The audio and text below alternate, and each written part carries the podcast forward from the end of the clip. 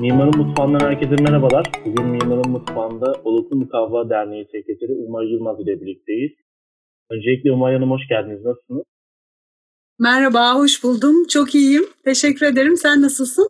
Ben de iyiyim. Çok teşekkür ederim yayınımıza katıldığınız için. Umay Hanım'la yaptığımız yayınımızı öncelikle tüm mimarlar ve tasarımcılar soracak ya Oluklu Mukavva aslında biz bunu kullanıyoruz. İçeriği nasıl bir şey olacak diye düşünüyor olabilirler. Ben kısaca bahsedeyim yayın öncesinde. Aslında biz burada geri dönüşümü, oluklu mukavvayı ve oluklu mukavvanın e, geçmişi ve geleceği hakkında bir yayın planlıyoruz. Tüm tasarımcıların kullandığı oluklu mukavvanın nereden geldiğini ve nasıl geri dönüştüğünü e, öğrenmek için. Öncelikle Umay Hanım sizi kısaca tanımak istiyoruz. Kendinizden bahseder misiniz? Tabii. Ee, başlamadan önce ben de davetiniz için teşekkür edeyim. Ee, ben de bu yayına gelmeden önce bir e, podcast kanalına şöyle bir baktım. Gerçekten çok faydalı içerikler gördüm. Üniversite öğrencilerinin bu kadar güzel içerikler hazırlaması, bunları yayına alması, e, bu kadar güzel şeyler üretmesi bir gurur kaynağı tabii ki. O yüzden tebrik ediyorum. Ve böyle bir e, podcast yayınının bir parçası olmaktan da çok memnun olduğumu söyleyeyim. E, çok teşekkür ederim. ne demek? Ben bir çevre mühendisiyim. Ee, Anadolu Üniversitesi Çevre Mühendisliği bölümünden 2004 yılında mezun oldum. Kısa bir süre su arıtım teknolojileri üzerine çalıştım ama ondan sonrası hep etkin atık yönetimi üzerine bir kariyer. Ee, yani ne demek etkin atık yönetimi? İşte bizim sokaklarda gördüğümüz ya da evlerimizden çıkan atıkların, katı atıkların etkin bir şekilde yönetimi, bunun içine e, toplama, onların ayrıştırılması, geri dönüşüme gönderilmesi, gibi başlıkları koyabiliriz. Yani temel olarak geri dönüşüm, ayrı toplama, bununla ilgili mevzuat, işte yasal gereklilikler, yönetmelikler, kanunlar diyebiliriz. Geri dönüşüm operasyonunun kendisi, yani tesislerde yapılan teknik şeyler, teknik çalışmalar diyebiliriz. Ve bu yani tüketiciden bu atıkların alınmasından başlayarak geri dönüşüme gitmesi noktasına kadar tüm oyuncuların, tüm aktörlerin e, işi daha iyi yapabilmesi için ne gibi çalışmalar, ne gibi iyileştirme çalışmaları yapılacaksa o tarz projelerde e, rol aldım aslında. Baştan sona kadar öyle diyebiliriz. E tabii bu birçok e, bakanlık ilişkileri, e, paydaşlarla olan ilişkiler, proje yönetimi, e, mevzuat hukuk çalışmaları, eğitim bilinçlendirme çalışmaları, iletişim faaliyetleri o anlama geliyor. E, bahsettiğim kariyerin ilk 5 senesi Çevko'da. Daha sonraki 6 senesi Tetra Pak'ta. Son 3 senesi de kendim serbest danışmanlık yaptım. E, danışmanlık yaptığım dönemde de daha ziyade işte döngüsel ekonomi ve iklim değişikliği ile ilgili çalışmalar yürüttüm. Bu senenin Mart ayından beri de e, OMÜT'te genel sekreterlik görevini yürütüyorum. Keyifli. Ümay Hanım aslında 2004 yılında Anadolu Üniversitesi Çevre Mühendisliği mezunusunuz. Öncelikle çevre mühendisliği kendi tercihinizle mi yoksa yönlendirmeyle mi seçtiniz? Onu da aslında bir geçmişinden bahsetmek iyi olur diye düşünüyorum. Aslında bu çok kritik bir soru. Ee, bu soruyu yıllar yıllar önce okuldaki ilk senemizde hatta ilk haftamızda bölüme geldiğimizde ilk haftamızda hocalarımızdan biri de sormuştu. 30 kişilik bir sınıftık Dedi ki kimler buraya bilerek ve isteyerek geldi? E, ben tabii elimi kaldırdım. Çünkü üniversite tercihi çok önemli bir tercih nihayetinde. E, tabii ülkemizde pek öyle olmuyor. Yani herkes istediği yere bilerek, severek gelmiyor. Bazen tesadüfler oluyor ya da bilinçsiz tercihler oluyor. Bizde çok yaşanıyor. Ama bence hani üzerine düşünülmesi gereken, çalışılması gereken önemli bir konu. Benim hayatımda öyle oldu. Ben severek, bilerek ve isteyerek bu bölümü seçtim ve bu mesleği yapıyorum. O zaman da böyle bir heyecanla elimi kaldırmıştım. Ben onlardan biriyim. Sonra etrafıma bir baktım. Yani koskoca sınıfta sadece iki kişiydik el kaldırmaya olumlu cevap veren. Orada ilk şaşkınlığımı yaşadım. Ee, ama ondan sonra evet. da hayatım boyunca hep bu soruya cevap verdim diyebilirim. Evet ben severek isteyerek geldim. Çünkü daha böyle ilkokul yıllarından beri böyle dünya benim için çok ilginç bir yer. Etrafımda olup biten her şey benim için çok ilginç. İşte canlılar, bitkilerin dünyası, işte atmosferde olanlar, hava olayları, işte toprak, taş, Bu tarz şeyler yani dünyanın kendi unsurları, kendi elementleri, etrafında olup biten her şey benim için çok ilginçti. Ben de dünya ile alakalı olabilecek bir iş seçmek istedim. Tabii böyle çok genel bir e, başlık bu. Yani bir sürü şey seçebilirdim. E, jeoloji var, ekoloji var, işte orman var. Birçok branştan bahsedilebilir. Ama ben çevre mühendisliğini seçtim. İyi ki de öyle yapmışım. Çok memnunum. Evet, aslında e, sizin dediğiniz gibi biz buradaki soruyu sormamız istememizin nedeni çok bilinçsizce tercih yapılmasını ve çevre mühendisliği gibi önemli bir bölümü bilinçli bir şekilde seçerek girmeleri öğrencilerin. E, bu çok anlamlı bir çünkü. E, bunu her katılan konuğumuza sormak zorunluluğu hissediyoruz. Çünkü yaptığı işi severek yapmanın ne kadar etkili olduğunu ve o insanların o etkisiyle birlikte neler yaptığını görebilmeleri için e, biz bu soruyu soruyoruz. E, bir diğer e, konu da az önce bahsettiğiniz OMÜT öncesinde 14 yıllık kurumsal deneyiminiz Chevco, Tetra Pak ve Turco gibi şirketlerde çalıştınız. Öncesinde, önceki yani iş tecrübenizden kısaca bahsedebilir misiniz? Orada neler yaptınız? Az önce yüzeysel olarak geçtiniz ama biraz detaylı bahsederseniz çok iyi olur. Tabii. Şimdi ben 2006 yılında Çevko'ya girdim. Ee, o zaman yani şu anda mesela çevre alanında çok fazla e, Türkiye'de yönetmelik kanun var. E, hatta her atık türünün kendine öz, kendine ait bir yönetmeliği var. Ama 2006 yılında ben Çevko'ya başladığım zaman bu kadar çok yönetmelik ve yasal düzenleme yoktu. Bir çevre kanunu vardı. O çok uzun süre. Onun dışında işte birkaç tane daha yönetmelik vardı. Yani o zamandan bu zamana gerçekten e, yasal gereklilikler anlamında çok fazla iş yapıldı. E, o dönemde bütün mesele şuydu. Yani neden yönetmelik, mevzuat vesaire diyorum? Çünkü bir yani toplulukların yaşadığı bir bölgede bir düzen kurmak istiyorsanız, bir sistem kurmak istiyorsanız öncelikle kuralları netleştirmeniz gerekir. O kuralları dokümante etmeniz gerekir. Ondan sonra da e, onunla ilgili bazı yaptırımlar koymamız gerekir. Yani o kurallara uyulursa uyulmaz, uyulmazsa neler olacak. Dolayısıyla e, yasal gerekliliklerde bizim gibi modern devletlerde, modern devletlerde bu ihtiyacı görür. Ve çok önemlidir. Yani şu açıdan önemlidir kuralların doğru konmuş olması, etkili olması, o toplumun istenen düzenini sağlayıp sağlamadığı, e, işe yarayıp yaramadığı, uygulanıp uygulanmadığı, uygulanmadığı takdirde verilen cezaların caydırıcı olup olmadığı gibi yani her mevzuatın kendi içinde bir takım dikkat edilmesi gereken parametreleri var. Bunlar onlardan bazıları. Dolayısıyla bu işin içine girince orada ayrı bir uzmanlık görüyorsunuz. Daha ziyade onlarla ilgili çalışmıştım o dönemde.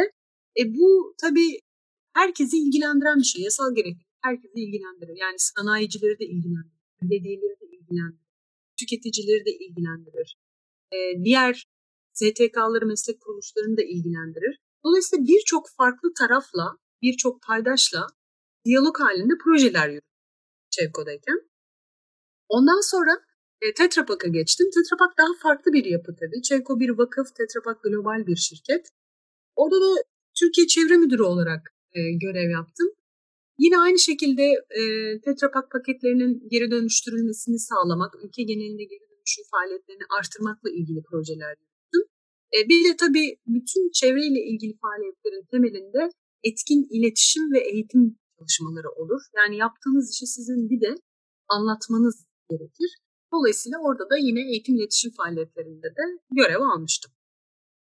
Sonra ayrıldıktan sonra Tetra Pak'tan 3 sene kendim e, danışmanlık yaptım. O da ilginç bir süreçti. İşte e, az önce bahsettiğim Hollandalı şirket, danışmanlık şirketi Sirko'nun Türkiye'de Hollanda Başkonsolosluğu ile ilgili bir proje vardı. İşte döngüsel ekonominin iş dünyasına uygulanması ile ilgili bir eğitim projesi. Orada eğitmen olarak görev aldım. O esnada da başka projelerde yaptım ama en can alıcı iş buydu o dönemde böyle söyleyebilirim. Ve o günlerden bugünlere geldim. Şimdi de onu Evet. Evet, aslında sizin bahsettiğiniz e, tüm ana başlıklardan çevre, geri dönüşüm, etkin atık yönetimi, çevre bilinci oluşturma, sürdürülebilirlik ve iklim değişikliği konularda çalışmalar yaptığınızı e, gösteriyor. Geri dönüşüm e, konusuna gelmeden önce aslında biraz Oluklu Mukavva Derneği e, nasıl kuruldu ve şu an neler yap neler yapıyor onlardan da bahsetmek ister misiniz? Tabii tabii. Şimdi aslında e, Oluklu Mukavva Sanayicileri Derneği e, çok köklü bir dernek. Gerçekten çok büyük bir mirası devraldık biz e, ve onun sorumluluğunu ve gururunu taşıyorum şu anda. E, bu OMÜT 1987 yılında kuruluyor. 80'li yılların böyle e, ikinci yarısı döneminde 85'ten sonra Türkiye'de yoğun bir ihracat süreci başlıyor. Yani Türkiye dış ülkelere ürün ve hizmet gönderen bir ülke pozisyonu oluyor. E tabi yurt dışına ihracat yapacağınız zaman e, o ürünleri kaliteli, korunaklı, sağlıklı, e, efektif ambalajlarla verimli bir şekilde göndermeniz lazım. Yani ürünün lojistiğini e, çok iyi düşünmeniz, iyi tasarlamanız lazım. O esnada da oluklu mukava ambalaj üreticileri hem birbirleriyle temasta olabilmek için, e, birbirlerinin sorunlarını, sıkıntılarını tek bir elden çözebilmek için hem bu konuda dünyada ne gibi çalışmalar var, dünyadaki iyi çalışmaları Türkiye'ye getirebilir miyiz? Bu gibi ihtiyaçları karşılamak için Oluklu Mukavva Sanayicileri Derneği. Derneğin o zamanki ismi Oluklu Mukavva Üreticileri Derneği, OMÜT. Ve ondan sonra da e, faaliyetine başlıyor onu.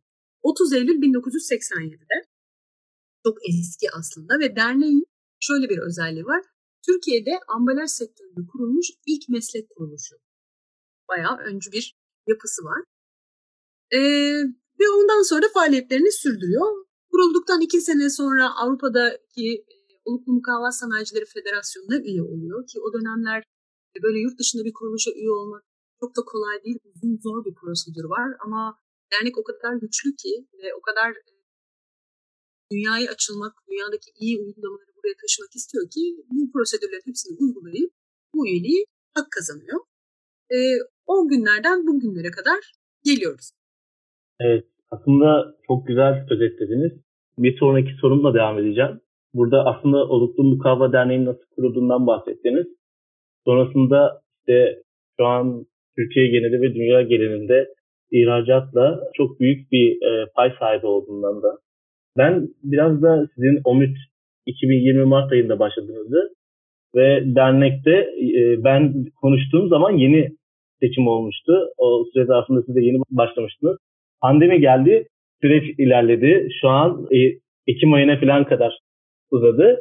Ama yine de buluştuk ve konuşabildik. Ben biraz da OMÜT'ün bünyesinde dernek olarak ya Sanayiciler Derneği sadece sanayicilerin oturup konuştuğunu mu yani bizde oluşan algı öyle oluyor genelde. Yoksa OMÜT neler yapıyor başka? Onlardan da bahsetmek ister misiniz? Üniversitelerle ya da farklı şirketlerle. Tabii. Şimdi şöyle aslında oluklu mukavva çok ilginç bir ambalaj. Yani çağımızın e, can kurtaranı diyebilirim. Hani kısaca tabir etmek gerekirse. E, bizim hayatımızda da çok büyük yer tutuyor. Belki o kadar çok kanıksadık ki ambalaj sektöründe birçok yerde oluklu mukavvayı görüyoruz ama çok kanıksadığımız için, çok benimsediğimiz için pek de farkına varmıyoruz varlığını.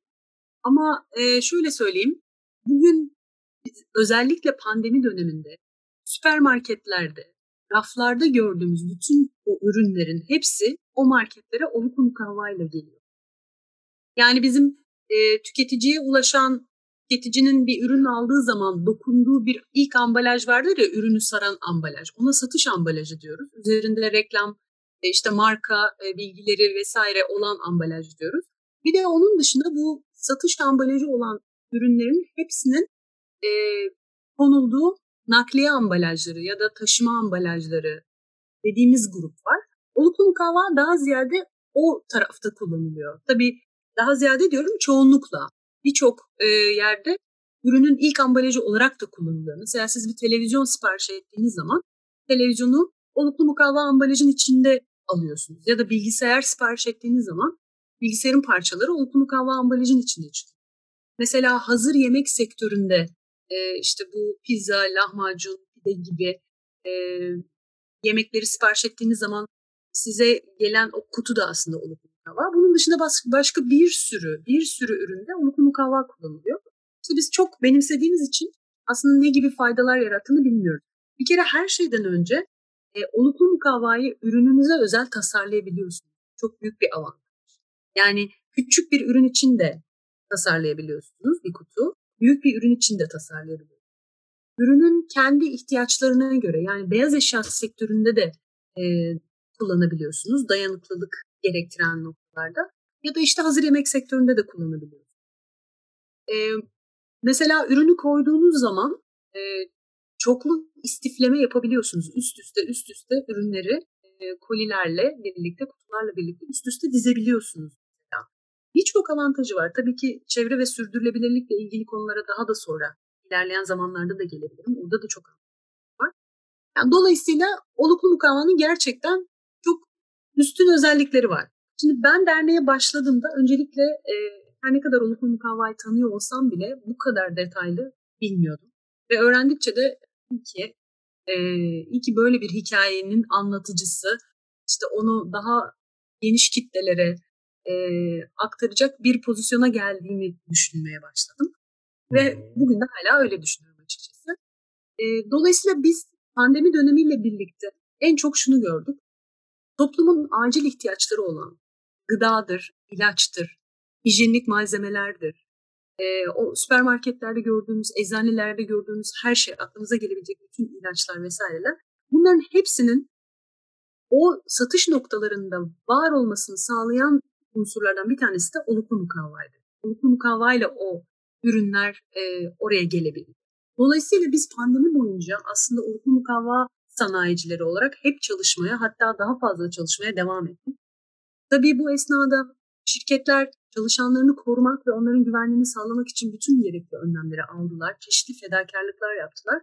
Ama o o pandemi dönemindeki yoğunluk toplumun acil ihtiyaçlarına ulaşmasını sağlamaya yaradı. O yüzden de aslında önemli bir iş yaptığımızı düşünüyorum. Şimdi yeni yeni normale döndük diyebilirim. Özellikle bu sokağa çıkma yasakları o dönem çok yapıldı ya.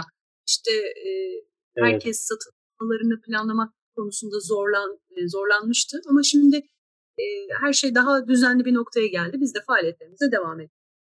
Evet, aslında şöyle bir e, nokta daha var. Biz mimarlık alanında çalışan tüm arkadaşlarım, meslektaşlarımla birlikte oluklu mukavayı sık kullanıyoruz. O yüzden bizim maket olarak kullandığımız oluklu mukavanın çokça maketlerimizin dışında çokça okul içerisinde kullandığımız workshoplarda da yer alıyor. O yüzden o üretimleri falan videolarını izlediğimde biz bu kadar kullanıyoruz, tüketiyoruz ya gerçekten insanlar da bu kadar tüketiyor mu? Bütün hepsini biz mi tüketiyoruz diye böyle ara ara sorduğumuz da oluyordu. Ee, ben e, burada aslında sizin bahsettiğiniz az önce dernek olarak tüm dünya genelinde bazı e, vakıflarla, şirketlerle anlaşma yaptığınızı ve ona aracılık ettiğinizi bahsetmiştiniz. Ben Avrupa'da sırasıyla Almanya, İtalya, Fransa, İspanya, Polonya ve İngiltere'den sonra 6. sırada Türkiye geliyor. Şimdi Türkiye sizce sektörel olarak artıştan memnun musunuz? Yani az önce bahsettiğim pandeminin etkisiyle bu daha da arttı. Bu artan online siparişlerin de etkisi de elbet olmuştur. Şu anki kon, e, konjektürel durumdan dolayı bir ikinci dalga da söz konusu pandemiden dolayı. Şu an bu üretimde ve arzdan memnun musunuz? Şimdi şöyle tabii e, ya pandeminin değiştirdiği koşullar e, hepimizi yordu bireysel olarak, toplum olarak, ülke olarak, dünya olarak. E, pandemiyle ilgili yani yeni düzen, sahip olduğumuz yeni düzen bambaşka bir düzen tabii. Kimimiz daha hızlı adapte oluyoruz ama kimimiz daha yavaş alışmaya çalışıyoruz. Bir de hala bir belirsizlik var. Bu işin sonu nereye varacak? Onunla ilgili belirsizlik var. Bu da zaten endişeleri artırıyor. E, işin bu boyutunu öncelikle bir hani kabullenmek ve böyle bir olduğunu e, dile getirmek istedim. Ondan sonra e, Türkiye'de oluk mukavva tüketimi kişi başına yaklaşık 28 kilogram mertebesinde. Ama Avrupa'da bu rakam 50 kilogram seviyesinde. Yani dolayısıyla e, Türkiye aslında bulunduğu yer itibariyle üretimde gayet iyi noktalarda, kapasitede gayet iyi noktalarda ama oluklu mukavva kullanımı noktasında hala e, bir potansiyel, gidilecek bir yol var. Dolayısıyla biz bunu e, Türkiye'nin büyüyen bir pazarı olduğunu, oluklu mukavva konusunda e, ilerleyen zamanlarda büyük gelişmeler olacağına ve biz sektörümüzün büyüyeceğine inanıyoruz. Göstergeler bunu söylüyor. Aslında siz bahsettikçe aklıma gelmişti. Pandemi nedeniyle bu az önce de söyledikleriniz paket servislerde bir artış gördük. Ve bu artışla beraber çokça talep de oldu. Şimdi ben aslında burada şunu sormak istiyorum. Oluklu mukavva geri dönüştürülebilir bir malzeme ve sanırım bu doğa içerisinde çok kısa bir sürede çözülüp karışabiliyor. %50'si de elyaftan oluşuyor. O yüzden ben burada şeyi sormak istiyorum. Oluklu mukavva dışında farklı alternatif olarak hangi malzeme tercih edilebilir ki hafif ve çabuk şekil alabilen ve doğada dönüşebilen ekonomik geri dönüştürebilir bir ürünü kullanmayı tercih etmiyorlar. Bunlardan da bahsetmek ister misin? Tabii. Şöyle şimdi bir kere oluklu mukavvanın yapısını anlatayım ben her şeyden önce. Oluklu mukavvanın ham maddesi kağıt. Bizim bildiğimiz kağıt. Ee, o kağıt farklı gramajlarda üretiliyor. Ve e, işte hani bir kolinin kesitine bakarsak e, üst tarafta bir kağıt, alt tarafta bir kağıt. İçinde de bizim oluk dediğimiz hani oluk mukavva diyoruz ya ya da dalga dediğimiz e, yine kağıdın oluk şekli verilmiş halinin üçünün birbirine yapıştırılmasıyla elde ediliyor oluklu mukavva.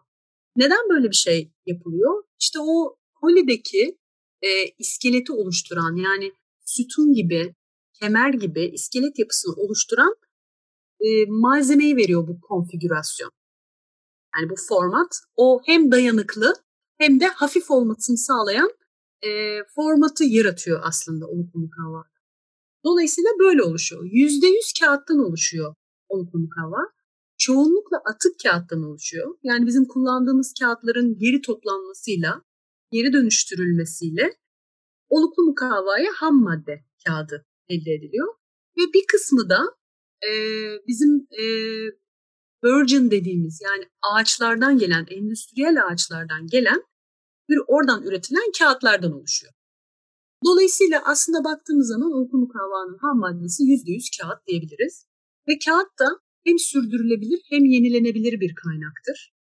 Ee, siz endüstriyel ormanları kullandığınız sürece, e, o ormanların yerine yenisini diktiğiniz sürece ve bunu bir plan dahilinde yürüttüğünüz sürece aslında ormanlar sürdürülebilir ve yenilenebilirdir. O kaynakları daima koruruz ve daima var tutarız. Bir taraftan da e, kendi ambalaj ihtiyaçlarımızı karşılarız. Bu böyle bir dengede yürür aslında. Dolayısıyla biz oluklu mukavvaya ham maddesi ve yapısı itibariyle çok sürdürülebilir bir ambalaj olduğunu söyleyebiliriz. Ya aslında şöyle bir soru daha sormak istiyorum. Oluklu mukavva e, tedarik zincirinde gıda kaybına neden olduğunu ve bu da %9 civarında bu tedarik zincirinin üretiminden ulaşımına kadar. Böyle bir şey e, aslında var mı? Bu yanlış bir bilgi mi? Çünkü ürünün korunması gereken e, bir durum da söz konusu. O yüzden paketlemede pek tercih edilmiyor olabiliyor mu? Bundan bahsetmek ister misin? Tabii aslında tam tersi söz konusu. Oluklu mukavvanın özellikle yaş meyve sebze sektöründe e, gıdanın ömrünü ilave 3 güne kadar uzatan bir yapısı var. E, dolayısıyla diğer rakip ambalajlara göre daha uzun süre ürünlerin taze kalmasını sağlıyor. Oluklu mukavva her üretildiğinde, her kullanıldığında aslında birinci kez kullanılmış oluyor. Yani unutlu mukavvayı tekrar tekrar kullanmadığımız için e, kullanıldığı noktada daha ilk kez kullanılıyor. Dolayısıyla üzerinde e, gıdayı çürütecek bakteriler bulunmuyor. Bu da onun ömrünün uzun olmasına sebep oluyor. Üç güne kadar daha uzun oluyor. E, hatta bununla ilgili yapılmış çeşitli araştırmalar var. E, oluklu mukavva ambalajın yaş meyve sebze sektöründe kullanılmasıyla gıda israfının önlendiğine biliyorsunuz gıda israfı son zamanlarda en çok konuştuğumuz konulardan bir tanesi. Özellikle e, küresel amaçlarda bile e, bir yeri var onun da. Dünyada birçok insan açlıkla mücadele ederken hani yerlerde gıda israfının olması e, çok büyük bir eşitsizlik. İşte bunun önüne geçmek için, bu gibi küresel sorunların önüne geçmek için ambalaj olarak doğru tercihlerde bulunmamız lazım. Uyku mukavvada bunun için çok iyi bir Evet aslında o bahsettiğiniz araştırmayla ilgili bir yerde okumuştum. Ee, bu konuda bir yanlış bir bilgi de olabilir. Tabii oluklu mukavvanın aslında paketlemede çok kullanışlı olması ve aynı zamanda bahsettiğiniz o 3 gün uzatmasını bilmiyordum ben. bu çok önemliymiş. Yapısından kaynaklanan bir şey. Doğal kaynakların azalmasını ve aslında nedeni nüfus artışı olarak biliniyor. Ama asıl problem nüfusun kentlerde artması üzerine dünyayı kurtarma planı TEDx konuşmanızı da dinlemiştim. Aslında burada kentler derken sizin orada biraz da şehirlerin dokusuna ilgi çekmek istediğinizi görmüştüm. Bu da bizim alanımıza çok dikkat çekiyor. Orada doğal kaynaklar ve kentler arasındaki bağlantı nasıl oluyor? Oradan da bahsetmek ister misiniz? Az önce de bu dediğiniz e, oluklu mukavvanın e, paketlemedeki ve tek kullanım olması ve artışta olması nedenlerinden biri de aslında bu da olabilir. E, neler söylemek istersiniz? Tabii şöyle şimdi e, kent deyince bizim aklımıza ne geliyor? E, başta yani şehir dediğimiz zaman e, gözümüzün önüne büyük büyük binalar geliyor değil mi? Şu anda mesela şu anki şehir algımız rezidanslar, gökdelenler, işte trafik, büyük büyük yollar, tabelalar, iş yerleri, plazalar. Şehir dediğimiz zaman aklımıza böyle şeyler geliyor. Bundan 15 yıl önce ben bu soruyu sorsaydım yine böyle işte apartmanlar, iş yerleri, dükkanlar, süpermarketler, yine trafik, yol, köprüler bu tarz şeyler aklımıza gelirdi muhtemelen. E bir, bir sürü insan, e, bir yerden bir yere giden insanlar bu tarz şeyler gözümüzün önüne geliyor. E, bizim şehir algımız bu. Çünkü bizim şehir yaşantımız bu. Ama aslında şehirleri böyle kurgulamak zorunda değiliz. E, çünkü bunun, böyle kurgulamanın bazı dezavantajları.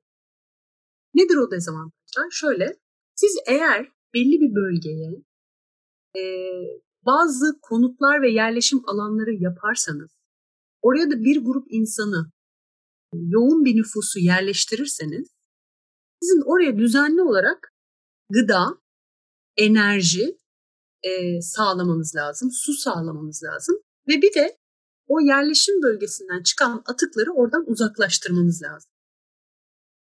Ve o şehir ne kadar artarsa, ne kadar genişlerse, nüfusu ne kadar fazlalaşırsa sizin sağlamanız gereken enerji miktarı, gıda miktarı, işte diğer bütün temel ihtiyaçların miktarı e, ve oradan almanız gereken atık miktarı, miktarı da artacak.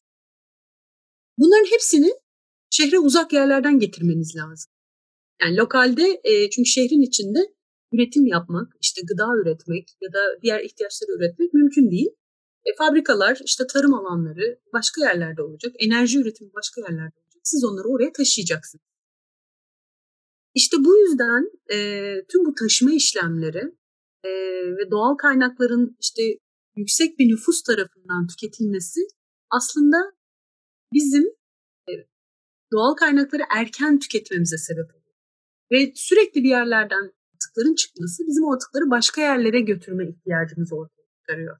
İşte bu kurgu e, aslında şu anda dünyanın sorununun temelinde yatan kurgu. Bizim bu şehirleşme mantığını biraz değiştirmemiz lazım.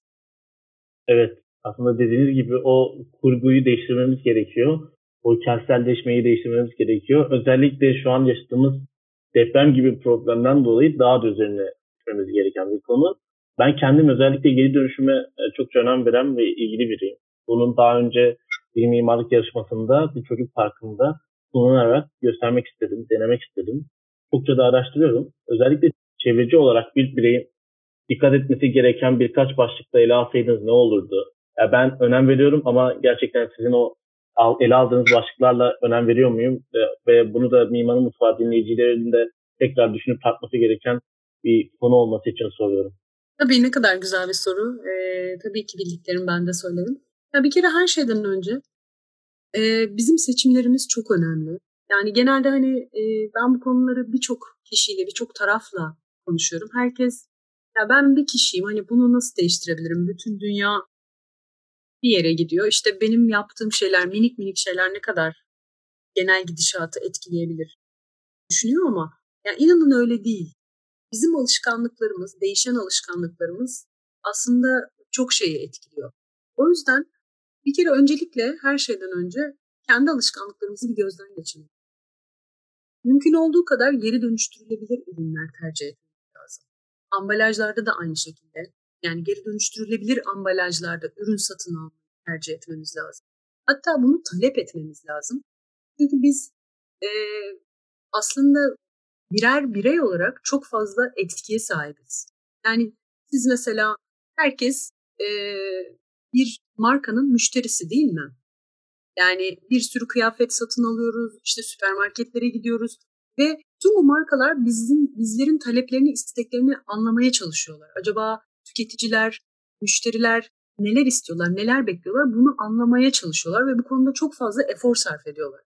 İşte biz de çevreci, sürdürülebilir geri dönüşüm odaklı tercihleri onlara iletirsek, bunları talep edersek gerçekten bu bir etki yaratacaktır. Onların da e, bu tarz çalışmalar yapmasına, bu tarz e, stratejiler kurmasına yardım edecek. Mümkün olduğu kadar geri dönüşüme uygun, geri dönüştürülebilir ürünler kullanmak, onları kullandıktan sonra da geri dönüşüme gitmelerini sağlamak bence yeterli. Çok iyi bir başlangıç Evet. Özellikle burada ona dikkat etmemiz gerektiğini, az önce bahsettiğiniz bu doğal kaynakların azalmasının nüfusla artışla alakalı olmadığını, bunlar bir kentsel problem, bunlar talep etmeyle alakalı bir problem olabileceğini, üzerinde durmamız gereken bir konu olması gerekliliğini düşünüp tartmamız gerekiyor. Ben şöyle bir soru sormak istiyorum. Mimarlık alanında uluklu mukavva ile yapılan tasarımlara değinmek amacım. Farklı alanlarda kullanılan bir malzeme. Bunlardan örnek verebilir misiniz? Bu da işte mimarın mutfağında e, bizim çokça etkili olacaktır diye düşündüğüm bir soru. Çünkü mimarlık e, tasarımcılarının hepsinin bu oluklu mukavayı bir kent mobilyası olarak da ya da bunu bir obje olarak da geri dönüşüme bir katkı sağlayan bir tasarım olarak da kullanabiliyorlar. Bunlarla ilgili hiç önünüze gelen bir fikir ya da bir inovasyon var mı? Onlardan da bahsetmek ister misiniz? Tabii. Şimdi ben e, bu tarz yani biz oluklu mukavva sanayicileri olarak bizim günlük faaliyetlerimiz aslında e, kutu, koli üzerine. Yani hani günlük hayatta tüketimde kullanılan, işte lojistikte kullanılan ürünlerin ambalajlanması ile ilgili çalışıyoruz. Ama tabii ki oluklu mukavva söz konusu olunca bu konuyla ilgili bütün tasarımlar, işte sanat anlamında yapılan şeyler, değişik uygulamalar bizim de ilgi alanımızda. Biz de onları takip ediyoruz özellikle dernekte. Ee, ben sizlerin oluklu mukavvayı hem çok hafif hem çok e, şekil verilebilir hem de çok dayanıklı olduğu için kullandığınızı düşünüyorum maketlerinizde. Çünkü diğer başka malzemeler yani bazen çok sert oluyorlar. Onlara şekil vermekte zorlanabilirsiniz. Bazen çok ağır oluyorlar. Yaptığınız maketi bir yerden bir yere götürmeniz gerekecek. Ona imkan vermiyor.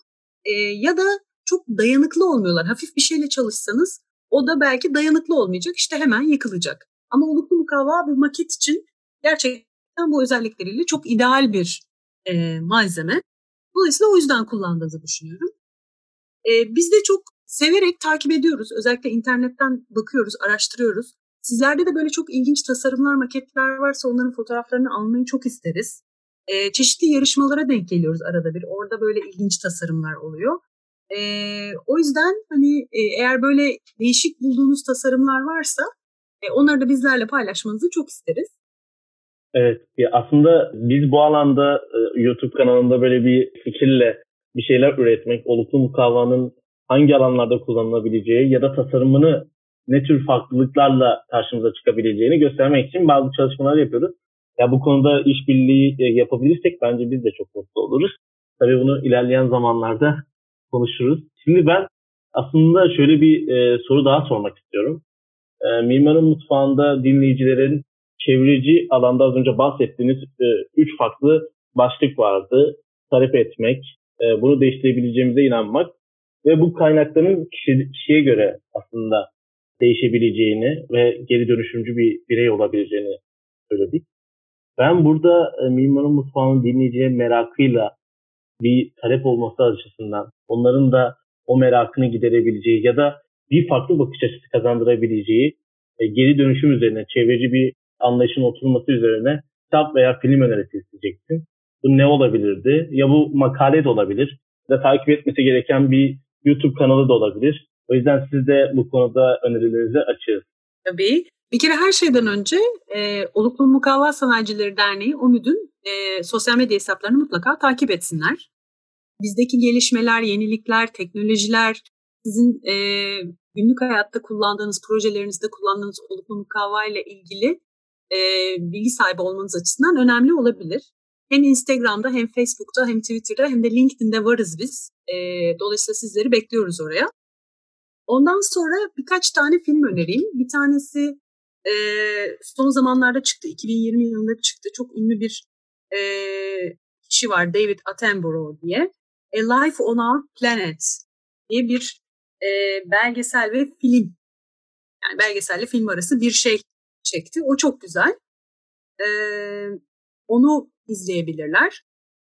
Alan MacArthur Foundation var. İnternete yazarsanız, Google'a yazarsanız e, orada döngüsel ekonomiyle ilgili çok güzel videolar var. Onlara bakabilirler. Döngüsel ekonomi geri dönüşümün zaten daha kapsamlı bir versiyonu. O birçok fikir verecektir. Onun dışında benim yine sevdiğim bir e, kitap var. James Waltman'ın İstif Çağı isimli bir kitabı var. O da yine bu geri dönüşümle ilgili e, temel konulara yavaş hani böyle yavaştan dokunan bir kitap. Onu da öneririm.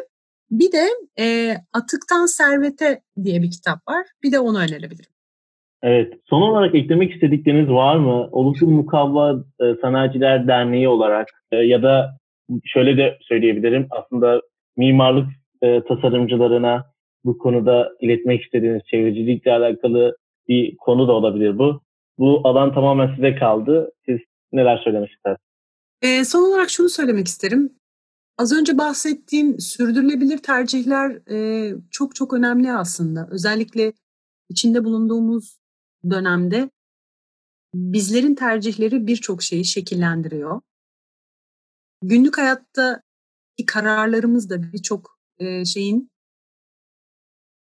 şekillenmesine neden oluyor. Dolayısıyla ben herkesin özellikle mimarlık öğrencilerinin yarın öbür gün ilerleyen zamanlarda çalıştıkları dönemde, iş hayatına başladıkları dönemde birçok akıma yön veren kişiler olacağını düşünüyorum. Birçok şeyi etkileyen, kitleleri etkileyen, şehirleri etkileyen kişiler haline geleceğini düşünüyorum. Tüm bunları tasarlarken sürdürülebilir tercihleri hem iş hayatında hem günlük hayatlarında kullanırlarsa hem kendilerine hem dünyaya çok güzel bir katkıda bulunurlar diye düşünüyorum. Ve bu yayın için de çok çok teşekkür ediyorum. Evet, ben çok teşekkür ederim katıldığınız için. Gerçekten bahsettiğiniz ve bilgilendirme olarak da söyledikleriniz hepsi çok faydalı oldu. Ve tam istediğim saatte bir yayın oldu. O yüzden son kez çok çok teşekkür ediyorum. Bugün Oluklu Mukavva Derneği Sekreteri Umay Yılmaz ile birlikteydik. Bizi kırmadıkları için teşekkür eder. Başka bir mimarın mutfağında görüşmek üzere. Hoşçakalın.